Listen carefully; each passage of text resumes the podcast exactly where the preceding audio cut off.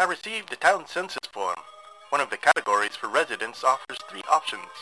Alive, dead, or in between. These are the recordings of Dr. Cornelius Blink.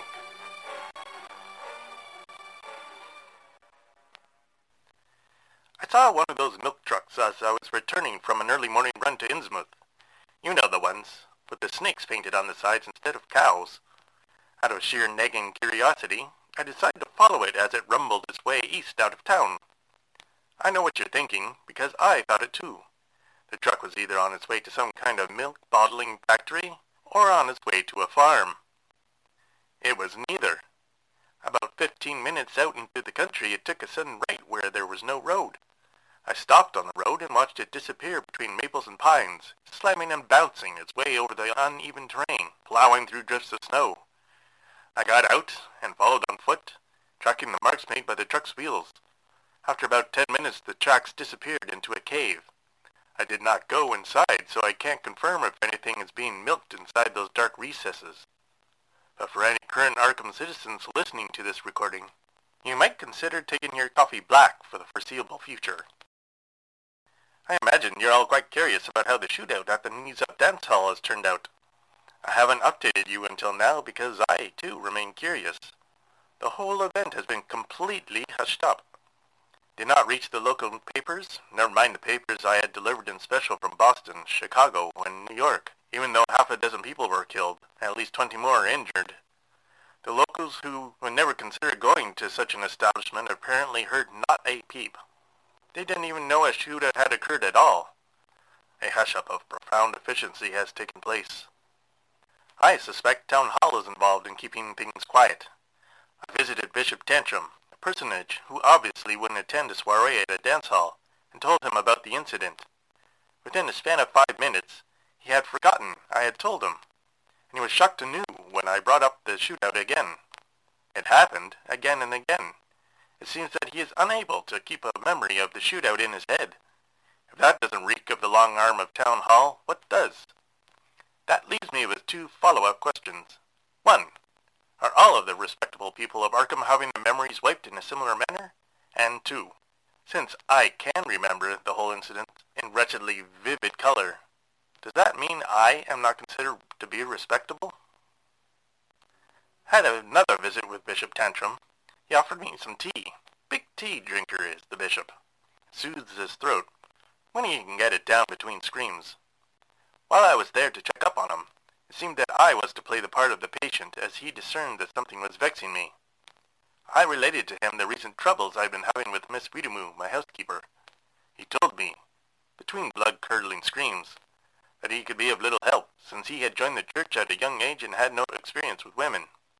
He suggested I be patient with Miss Weedamoo, since she was, in his words, an unconverted heathen, and also that I was highly unlikely to find a housekeeper as dedicated as she. To be honest, I very much felt like screaming myself. Then I've taken another swing at bringing down the Farthingale house, over in the Angledog neighborhood. Get this. They've imported dozens of barrels of termites that they're going to unleash upon the house. Where they got all those termites in the middle of winter I do not know. Uncountable crawling wood devouring insects versus one old house. Considering the house's history, I don't like the insects' odds. There's something odd I've never noticed about Town Hall before. The real Town Hall, not the fake one that goes on the postcards. When the sidewalks and roads get slippery with ice, a strong wind seems to push you towards Town Hall, no matter what direction you are from the building.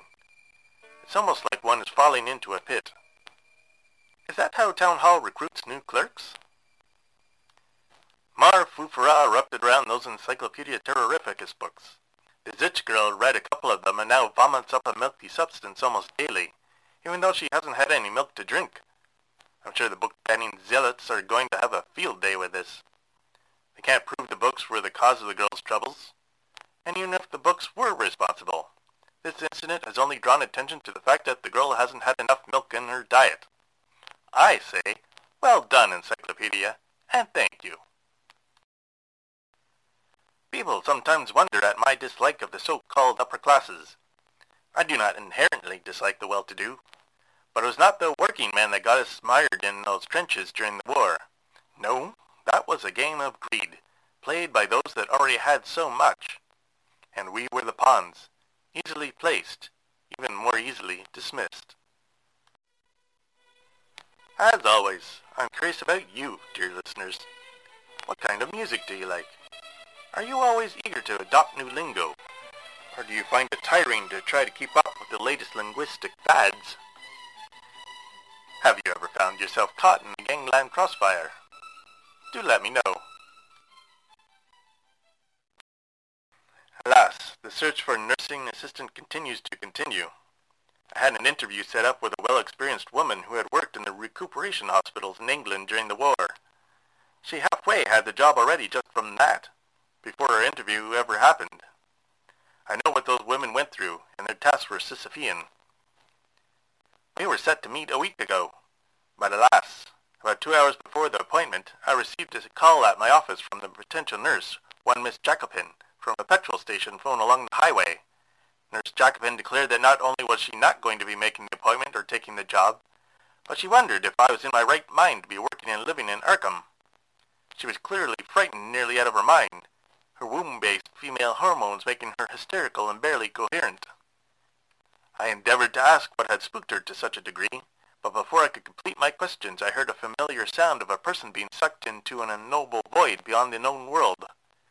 Enjoy the state of Delaware, Nurse Jacobin. I hope you find it more to your liking. Speaking of those voids by the blackened road signs along Route 1A, turns out that Delaware has been inundated with multiple travelers who were on their way to Arkham, only to find themselves suddenly plunked down in a place that none of them wanted to be. It seems to me that Delaware officials should have taken my complaints in a more serious manner. I must admit, I'm not entirely sure they are so down on the amount of new, if unexpected, visitors. Multiple roadside inns have popped up at the very places where travelers reappear when they emerge out of the hellish in-between world. Delaware may not like their visitors, but they have no qualms about taking their money. I just finished tending to a young lad who ran into a patch of what he swears is poison maple. I of course dealt with numerous cases of poison oak and poison ivy over the years, and this looked like a case of the latter. Fallen red maple leaves, once dried, have been known to cause illness in horses if the leaves are eaten. There aren't any causes of this toxicity causing a reaction just by being amongst bare maples in the midst of winter. But the lad insists that it's poison maple, and he's sure of it because the trees told him so. Here is an interesting turn of events. Miss Commonprance came by my office just as I was closing up for the evening. She came with two topics on her mind. The first was that she was finding that some of her quote-unquote square amigos hadn't heard about the shootout at the Knees Up dance hall, and when she told them about it, they seemed to forget all about it within minutes. I was relieved to find that I was not the only one that this was happening to. Unfortunately, I was not able to relieve her, or for that matter, my mind on that score. I have, as of yet, been unable to find medical records that indicate mass forgetfulness. The second reason for Miss Commonprance's visit took me a bit by surprise. She has asked to become my nursing aide. She had heard that I was having trouble finding one. How she heard this, I do not know. She hadn't had any sort of nursing training, but, as she put it, seeing me in action after those blue noses plugged up the joint, which I assume means the shootout, made her want to dive in headfirst into the medical world. She said she would study as she worked in my office and still dance at night. She also said that the sight of blood did not bother her. This much I already knew. If anything, I would have said quite the opposite. She ended her pitch by saying that she sure wouldn't mind working side by side with me, as she nudged me in the ribs with her elbow and wagged her eyebrows. I must admit, I would not mind having help. I've been struggling for months now to find an assistant, and Miss Commonprance is certainly eager. But would I be bringing her on because I truly believe she could be an asset? Or would I in fact just be succumbing to her many and varied charms, as well as the outrageous and obvious doses of flattery that she continuously flings my way? If any of you hear this in time to render me some advice in the matter, I'd welcome it with open ears. You're probably wondering what became of my seeing my housekeeper, Miss Weedamoo, around the vicinity of Up Dance Hall the night of the shootings. I wasn't quite sure how to approach Miss Weedamoo to broach the subject. Relations have been quite strained between us as of late, and I worried that this might be the straw that broke the proverbial camel's back.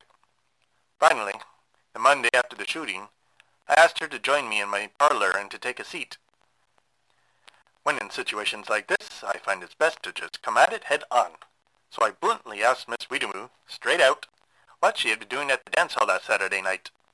She gave me a blank stare. I insisted on an answer. Had she been following me? Checking up on my socializing with Miss Commonprance? Her brow grew lower and lower with my every sentence. Miss Weedamoo is much different than Miss Commonprance. Miss Commonprance is quick and open with her emotions. Miss Weedamoo, on the other hand, is a deep pot that is slow to boil. But boil she did, as I continued with my insistence that she explained what she had been doing around the knees up at the same night I attended one of its parties. Finally she exploded, wanting to know what on earth I was talking about. She insisted that not only had she not been around some liquor-slinging house of ill repute, her words, not mine, but she had never even heard of the place. Looking into her great dark eyes, I have to say that I believed her. She truly did not seem to know anything about the shootings. And then I realized she was one of the respectables, the good people of Arkham that were having their minds wiped clean of the incident. This all made for a comical episode after that.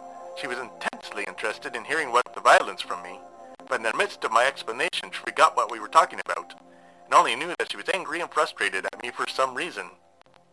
When I told her to forget the matter, she stormed off and began to clean the breakfast dishes with enough vigor to wipe off the patterns.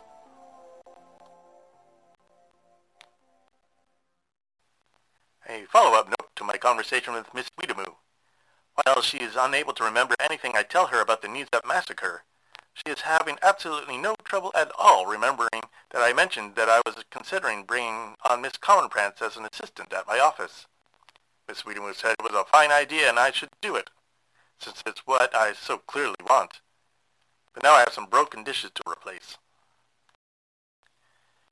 I decided to follow up on that matter of the poison maple trees. Where my medical journals have failed me, I thought perhaps arboreal tomes might pick up the slack. So I took myself off to the library. Mrs. Kovalenko, wearing long sleeves and a high turtleneck sweater, brought me a number of books on tree species. Irony was apparently as thick as those books that day, because I caught some kind of painful rash from turning the pages. I suppose I'm finishing off this phonograph with more questions than answers. I feel we could all use some clarity. I'll leave you with this saying my grandfather always used to use. Where cobwebs are plenty, kisses are scarce. No, I don't know what that means either. Overnight for Observation was created by Daniel Fox. Daniel is the author of the historical horror novel Hag's Trail.